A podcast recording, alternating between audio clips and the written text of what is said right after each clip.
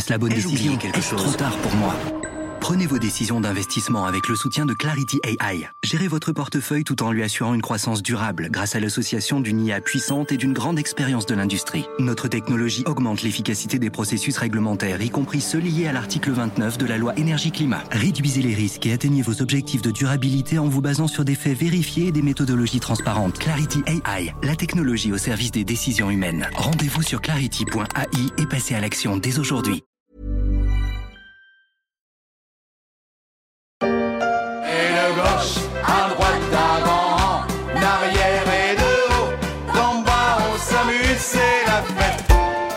De gauche à droite, avec des hauts et puis des bas, la réforme des retraites a laissé des traces dans le paysage politique. À droite comme à gauche, ce n'est pas vraiment la fête, c'est même un peu le bazar, avec ou sans accordéon, instrument de musique favori, ne l'oublions pas du plus centriste des présidents, Valéry Giscard d'Estaing.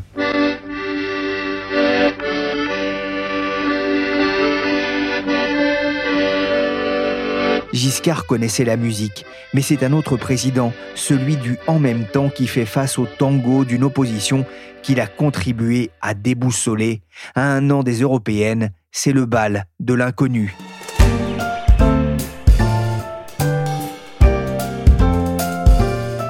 Je suis Pierrick Fay, vous écoutez La Story, le podcast d'actualité des échos, un programme disponible sur Apple Podcast, Podcast Addict, Castbox ou encore Google Podcast et Spotify. Abonnez-vous pour ne manquer aucun épisode. Chers collègues, êtes-vous orgueilleux ou êtes-vous des monstres? Vous nous parlez souvent de justice, mais que savez-vous de la justice sociale, fiscale, écologique? La vie ne se résume pas au travail sous prétexte qu'il faut travailler pour vivre,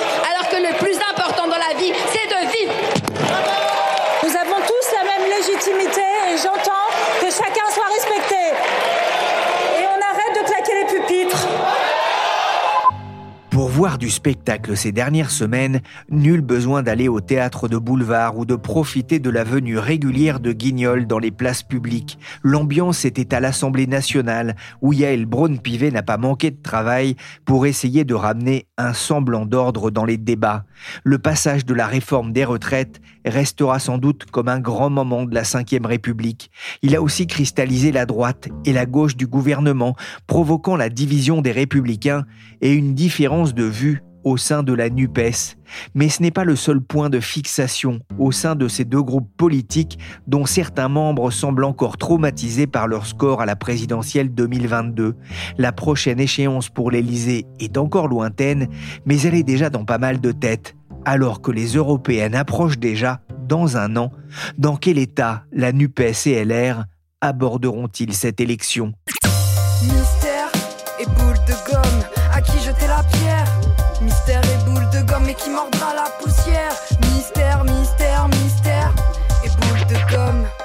Bonjour Jacques Pogam. Bonjour. Vous êtes journaliste au, au service politique des échos. Vous suivez en particulier les Républicains, un parti de droite qui apparaît aujourd'hui divisé comme jamais après l'épisode du vote sur la réforme des retraites à, à l'Assemblée. Ils étaient déjà divisés. hein. On avait euh, l'élection présidentielle a laissé des traces au sein de LR. C'est un parti qui a terminé à moins de 5% des suffrages. C'est quand même considérable pour une famille politique qui avait vocation à, à être un parti de gouvernement jusqu'alors. Vous dites qu'ils ont été divisés sur le vote de la réforme des retraites. Ils ont été divisés parce qu'il n'y a pas eu de vote finalement. Et euh, quelque part, c'est aussi leur faute. Il y a eu un vote, certes, sur la motion de censure où on a vu euh, plusieurs députés LR, ils étaient 19, euh, décider de mettre en échec le gouvernement Borne. Mais euh, on n'a pas su exactement euh, quelle était la répartition exacte entre députés LR sur ce sujet. Toujours est-il qu'ils étaient peu ou pas assez nombreux pour que la réforme passe. Éric Ciotti et Olivier Marlex, les chefs de file des députés LR, ont, ont eu rendez-vous comme de nombreux chefs de parti à Matignon après l'épisode des retraites. Ils ont vu Elisabeth Borne et lui ont dit Vous êtes cramés et nous sommes fatigués. Je sais pas ce qu'il y a, je suis rablabla. J'en faut éliminer. Il faut éliminer, je ne sais pas si vous connaissez cette publicité de Richard Gottener, on n'en est pas encore là. Mais Jacques, quelle est l'ambiance Que vous disent les parlementaires que vous rencontrez Que vous disent-ils d'abord en on? Bah, Alors ils sont assez lucides hein, la plupart du temps. C'est difficile de jeter un voile pudique euh, sur l'état des républicains en ce moment. Les parlementaires, euh, la plupart du temps, euh, admettent qu'il y a un problème. Il faut en tout cas régénérer la droite, trouver de nouvelles idées. Ça va être l'objet des États généraux en juin, mais je crois qu'on va l'évoquer. Donc ils sont assez sincères là-dessus. Après, comme ce sont des parlementaires, ils ont tendance à se dire qu'ils ont le temps long devant eux. Il reste toute une législature, euh, soit à peu près 4 ans. Et donc, euh, ce qui se dit en on beaucoup, en tout cas, ce qu'on a tendance à dire à la presse, c'est attendez de voir, temporisez, vous êtes trop pressé, vous inquiétez pas, on va se refaire. Et en off, qu'est-ce qu'ils vous disent? Alors off, c'est encore plus lucide qu'en on. Un parlementaire chevronné avec qui j'ai échangé euh, hier me disait, vous savez, Jacques, c'est en fait la quatrième République on est revenu au régime des partis et euh, LR, qui dispose de 62 députés, euh, a vocation à peser à l'Assemblée nationale. Le problème, c'est que LR, qui a a priori de l'or entre les mains, a tendance à le transformer souvent en plomb. Et on l'a vu depuis le début de cette législature, euh, n'arrive pas à transformer l'essai ou en tout cas à imprimer une marque dans l'opinion. Sur les retraites, ça a été, on l'a dit, catastrophique. Sur l'immigration, on ne sait pas vraiment ce qu'ils veulent, entre projet de loi ad hoc ou référendum sur l'immigration proposé par Eric Ciotti. Bref, il y a une forme de cacophonie. Eric Ciotti, justement, on se souvient que les élections internes ont été plutôt mouvementées. Il l'a emporté, mais finalement, il n'a pas réussi à, ressouder euh, le parti. Non, alors ce qui est étonnant avec Eric Ciotti, c'est qu'on a beaucoup dit à l'époque, au moment des élections internes à LR, que ça allait être euh, une main de fer dans un gant de velours. C'était quelqu'un qui était réputé euh, dur au sein de LR, qui incarnait la frange euh, qu'on a appelée RPR, la frange historique, et il avait fait d'ailleurs campagne là-dessus. Rappelez-vous, au moment de la primaire avec Valérie Pécresse, c'était celui qui incarnait la ligne la plus dure au sein du parti, la plus forte en tout cas.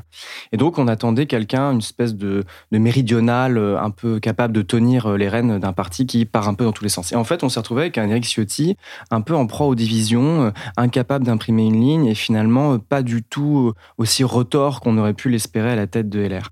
Donc oui, il est en partie affaibli, certes, mais euh, il faut voir aussi le produit des législatives et au final, qui aurait fait mieux que lui. Le groupe vit bien, il a traversé des moments difficiles par manque de résultats aussi. voilà chez LR, en revanche, le groupe ne vit pas bien, mais au moins il n'a pas explosé, en tout cas pas encore.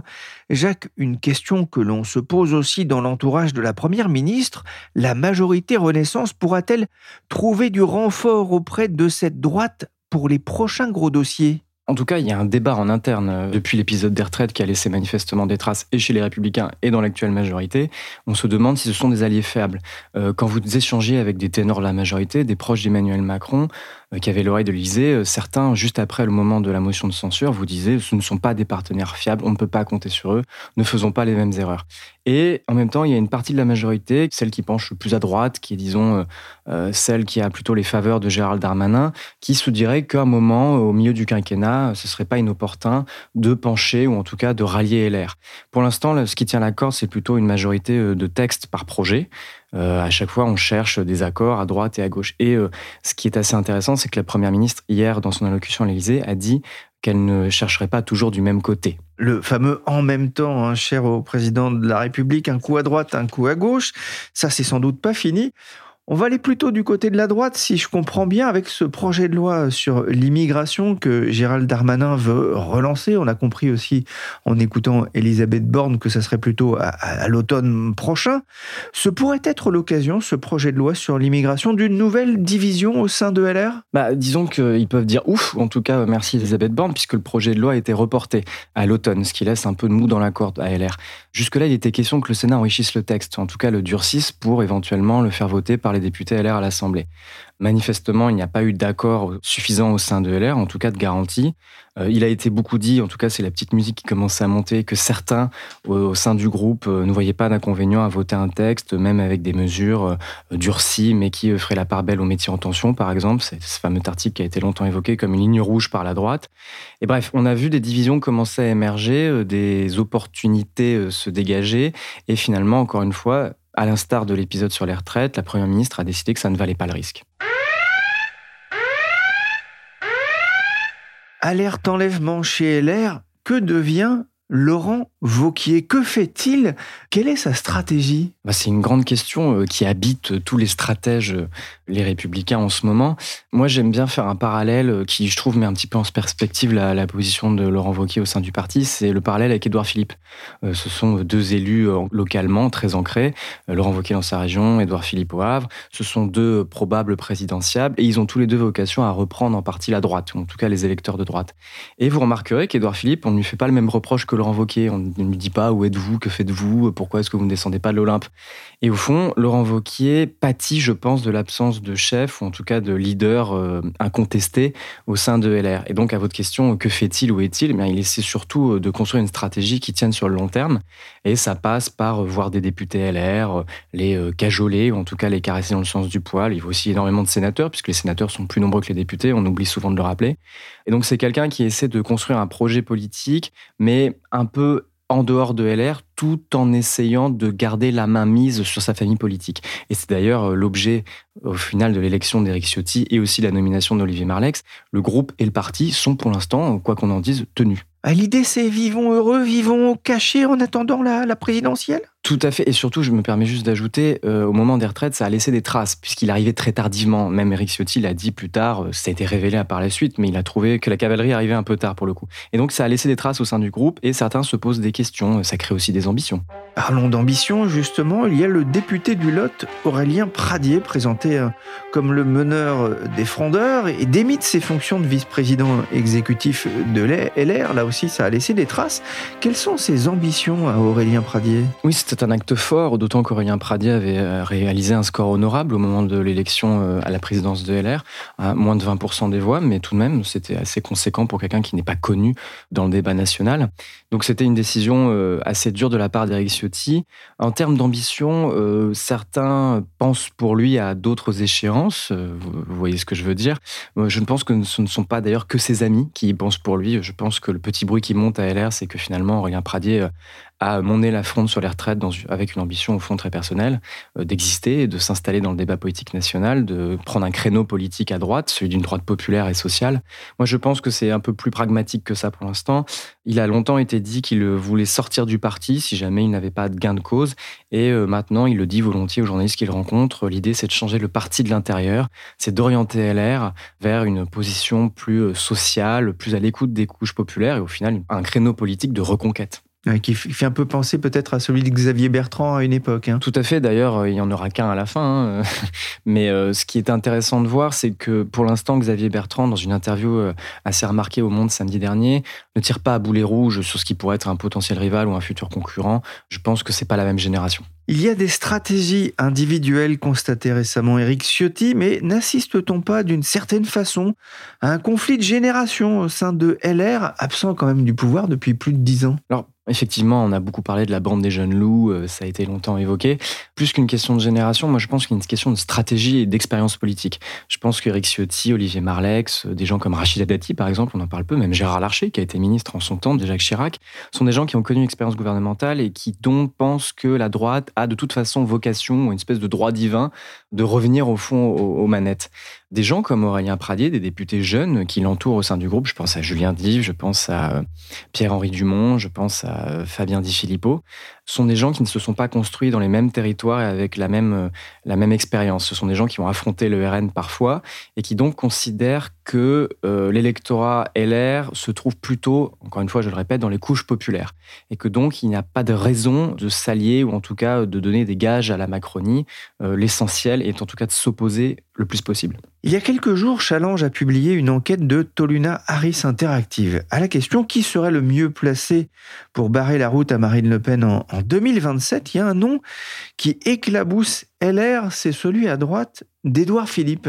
Oui, je l'ai évoqué en comparaison avec Laurent Wauquiez, mais c'est pas un hasard, c'est que souvent euh, les hommes de droite qui ont des ambitions euh, sont en concurrence directe avec Édouard Philippe. Édouard Philippe est assez discret. Hein. Il y a euh, des contacts réguliers avec des membres de LR, voire même des stratèges, voire même des membres parfois de l'équipe dirigeante. Le lien n'est pas du tout rompu. Et euh, avec peut-être avec un peu d'humour, je dirais que souvent la droite d'Edouard Philippe est plus proche de celle d'Éric Ciotti que Éric Ciotti d'Aurélien Pradier, par exemple. Et pourtant, Aurélien Pradier et Ciotti sont dans le même parti. Donc ça pose question. Je souligne aussi qu'il y a eu un sondage euh, IFOP qui est paru euh, récemment, qui met certes Édouard Philippe en tête et surtout qui met Xavier Bertrand en troisième position et Laurent Wauquiez après Xavier Bertrand.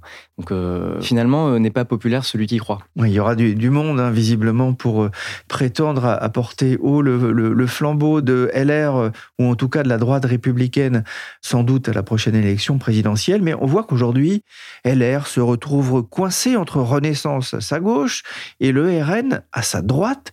Comment sortir de cet étau? La question qui agite euh, toutes les réunions, je pense, en ce moment, euh, formelles autant qu'informelles, c'est pas tant de sortir d'un étau qui est euh, le produit d'une élection législative et qui donc ne disparaîtra pas, ou en tout cas sans dissolution, a priori, on restera dans la même situation. la question, c'est plutôt de comment réussir à naviguer entre ces deux blocs que sont euh, devenus le RN et euh, la majorité actuelle avec euh, cette fameuse tripartition de la vie politique, le troisième bloc qui est la NUP. Et au fond, LR, pour l'instant, a développé une stratégie qui est celle du crantage, c'est-à-dire que sur chaque texte, on va essayer d'être force de proposition, on va essayer d'être les meilleurs élèves, si vous préférez. On voudra être ceux qui ont mis la meilleure copie, on fera preuve de professionnalisme, de compétence parce que nous avons vocation finalement, disent-ils, à revenir au gouvernement et au pouvoir. Sauf que cette stratégie, elle est complètement inaudible dans une assemblée où, au fond, on entend beaucoup de casseroles, sans filer la métaphore, et au final où le RN a une stratégie beaucoup plus attentiste, mais qui permet de s'installer euh, dans le cœur de l'électorat. Donc, ils n'ont pas encore arrêté vraiment la bonne manière d'exister au Parlement, mais pour eux, ils ont le temps. Un dernier mot, que faut-il attendre des États généraux de la droite annoncés pour le mois de juin, sachant que bah, les européennes se profilent dans un an bah, Pour l'instant, pas grand-chose. En plus, on est assez mystérieux au sein de LR sur ces états généraux de la droite. Ce que l'on sait, c'est à peu près deux choses. C'est que ça devrait donner lieu à un document final. Ce ne sera pas un rapport ni un livre blanc, mais en tout cas, euh, il y aura une forme d'élément sur lequel les LR pourront s'appuyer à la fin. De ce qu'on sait de ces états généraux aussi, c'est que ça n'a pas vocation à être un programme présidentiel, en tout cas. Ça, c'est bien dit, c'est bien répété. C'est pour remettre la droite au centre du débat, pour la faire exister et pour essayer de faire s'intéresser l'opinion publique à des propositions euh, made in LR, si j'oserais dire. Et au fond, ces états généraux, ils accompagnent aussi euh, l'ambition d'Éric Ciotti qui est de restructurer le parti, d'en faire un, parti de proposition. Il y a un média qui va être lancé début mai euh, dédié à LR. Il y a aussi une, une académie des cadres qui devrait voir le jour. Ça ressemble beaucoup à celle qui a été faite au RN par Jordan Bardella. Et donc finalement, ces états généraux, ils ont vocation, en tout cas de ce qu'on nous dit officiellement, à remettre la droite au centre du jeu. Il faut voir que ça a déjà été fait, du temps de Laurent Wauquiez d'ailleurs. Il y avait une espèce de. on avait enchaîné les colloques, les forums, euh, les réunions, et euh, pour le résultat qu'on connaît, à savoir des européennes euh, avec un score assez médiocre, et finalement le départ de Laurent Wauquiez de la direction de LR.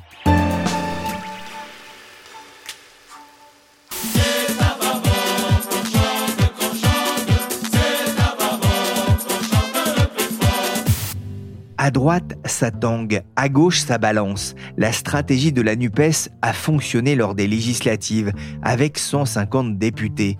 Alexandre Rousset, vous êtes journaliste aux échos. L'épisode de la réforme des retraites a aussi montré quelques fissures dans la solidarité de groupe à la NUPES. Oui, c'était le vrai premier test pour la NUPES, on peut dire. Certains disaient même qu'elle n'y survivrait pas. Et euh, c'est vrai que ça a tangué très très fort.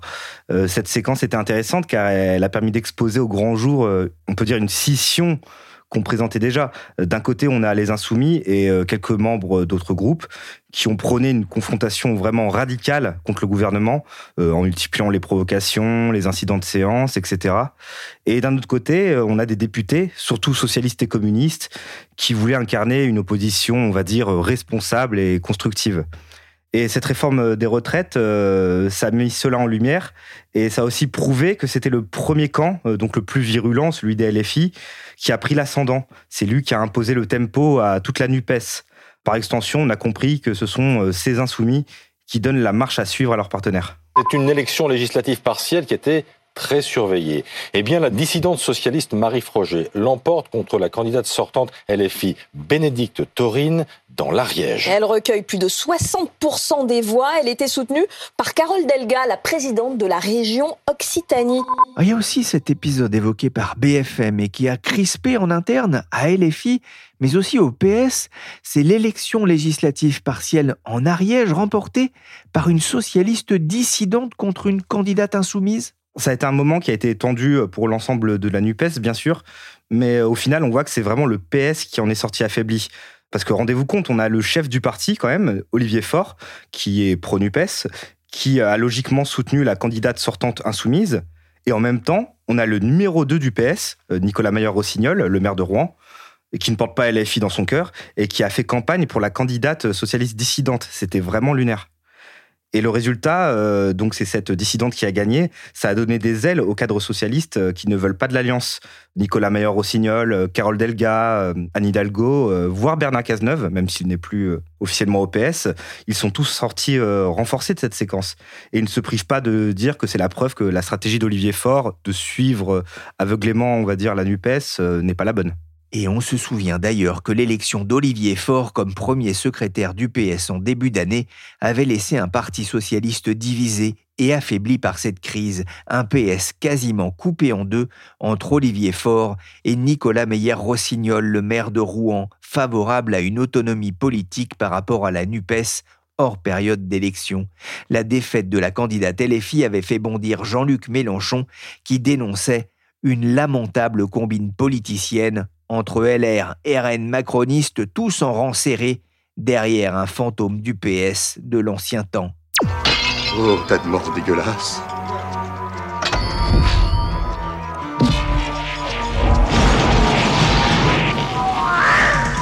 Ah, c'est un peu Jean-Luc contre Bouffetou dans Ghostbusters, mais il n'y a pas qu'avec le PS qu'il y a des crispations. Les tensions semblent particulièrement fortes aussi avec le PCF de Fabien Roussel qui a jugé la, la NUPES dépassée dans un entretien à l'Express Fabien Roussel, en fait, il a toujours joué euh, sa propre partition au sein de la NUPES. Il faut se souvenir que lors du meeting euh, qui avait entériné l'Alliance euh, en juin dernier, il s'était éclipsé en plein milieu de la soirée en prétextant qu'il était attendu à un mariage dans le Nord. Il avait clairement annoncé la couleur, quoi. Et là, son entretien à l'Express, bah, ça a remis une pièce dans la machine. Quand il dit qu'il est prêt à discuter jusqu'aux anciens cadres du quinquennat Hollande, comme Bernard Cazeneuve, c'est un véritable affront pour les insoumis. Fabien Roussel, conforté euh, en, avril avec sa reconduction à la tête du PCF, avec 80% des voix, construire un nouveau front populaire pour bâtir ensemble une France libre, forte et heureuse, parce qu'avec Macron, c'est bonjour tristesse tous les matins et c'est soupe à la grimace tous les soirs, voilà ce qu'il disait, la soupe à la grimace, c'est aussi dans les rangs de la NUPES après le retour d'un banni. Adrien Quatennens, réintégré par la France Insoumise, le député nordiste siégé à l'Assemblée nationale en tant que non inscrit à la suite de sa condamnation à quatre mois de prison avec sursis pour violence conjugale. Ce midi, ses collègues ont dit oui à son retour sur les bancs de l'hémicycle avec l'étiquette LFI. Alexandre, comment s'est passée la réintégration d'Adrien Quatennens dans le groupe LFI Alors ça a été très mal vécu et euh, ce qui est intéressant dans cette affaire, euh, c'est qu'elle n'a pas seulement embarrassé euh, les autres partis de la NUPES, elle a vraiment semé le trouble au sein même du groupe insoumis. D'ailleurs, pendant le vote interne sur sa réintégration ou non, on a quand même une quinzaine de députés insoumis qui se sont prononcés contre. Et c'est très révélateur parce que jusqu'ici, le groupe LFI était vraiment discipliné et avait l'habitude de parler d'une seule voix. D'ailleurs, euh, cette réintégration, elle a été aussi euh, très mal reçue par les militants et les sympathisants euh, insoumis, parce que c'est un électorat qui est extrêmement vigilant et impliqué aussi dans la lutte contre les violences faites aux femmes. Même chez les plus engagés d'entre eux, ça a été vraiment une véritable trahison. Et au-delà du message terrible que cela envoie sur un sujet aussi sensible, bien sûr, beaucoup d'élus y ont vu en fait la patte de Jean-Luc Mélenchon.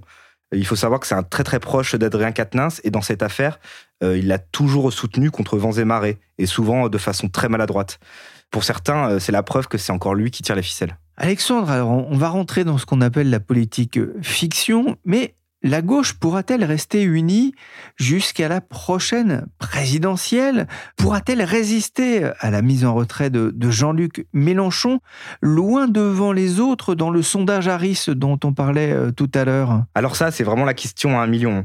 On a parlé de tous les sujets de tension au sein de la NUPES, mais il faut reconnaître que même si ça a beaucoup tangué, et que ça tangue encore, bah pour l'instant, euh, ça ne coule pas.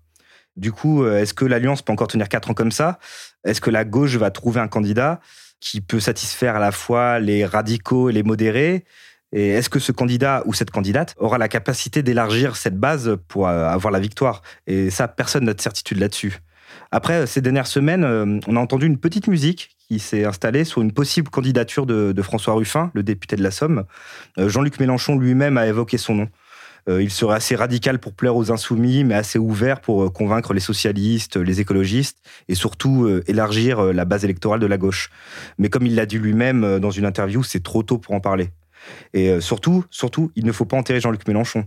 Alors certes, il s'est soi-disant mis en retrait, mais son influence au sein de la gauche, elle reste considérable. Ce ne serait pas le premier leader politique à être tenté par un comeback. Et d'ailleurs, certains observateurs se demandent si son éloge envers Ruffin, ce serait pas un peu une façon de lui savonner la planche, on va dire, pour ensuite avoir le champ libre en 2027. Oui, parce qu'ils sont déjà nombreux à penser à 2027, à l'élection présidentielle, mais c'est encore loin, hein Quatre ans.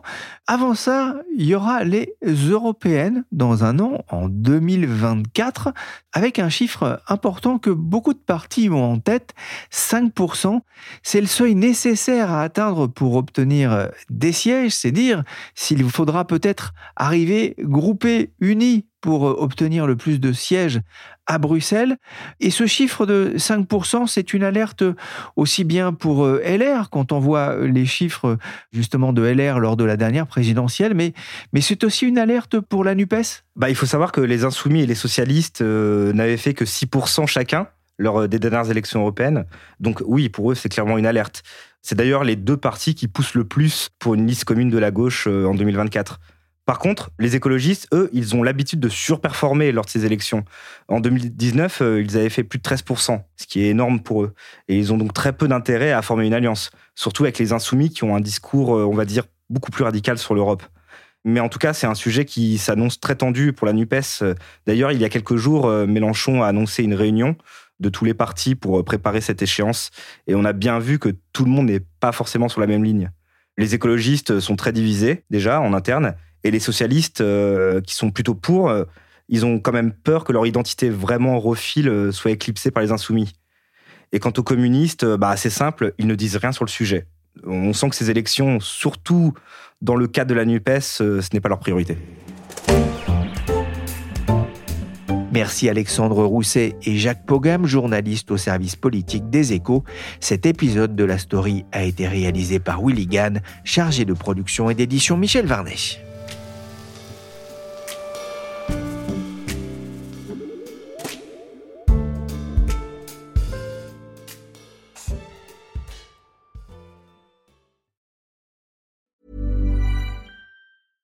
Hey, it's Paige DeSorbo from Giggly Squad. High quality fashion without the price tag. Say hello to Quince. I'm snagging high-end essentials like cozy cashmere sweaters, sleek leather jackets, fine jewelry, and so much more. With Quince being 50 to 80% less than similar brands. And they partner with factories that prioritize safe, ethical, and responsible manufacturing. I love that. Luxury quality within reach. Go to quince.com slash style to get free shipping and 365 day returns on your next order. Quince.com slash style.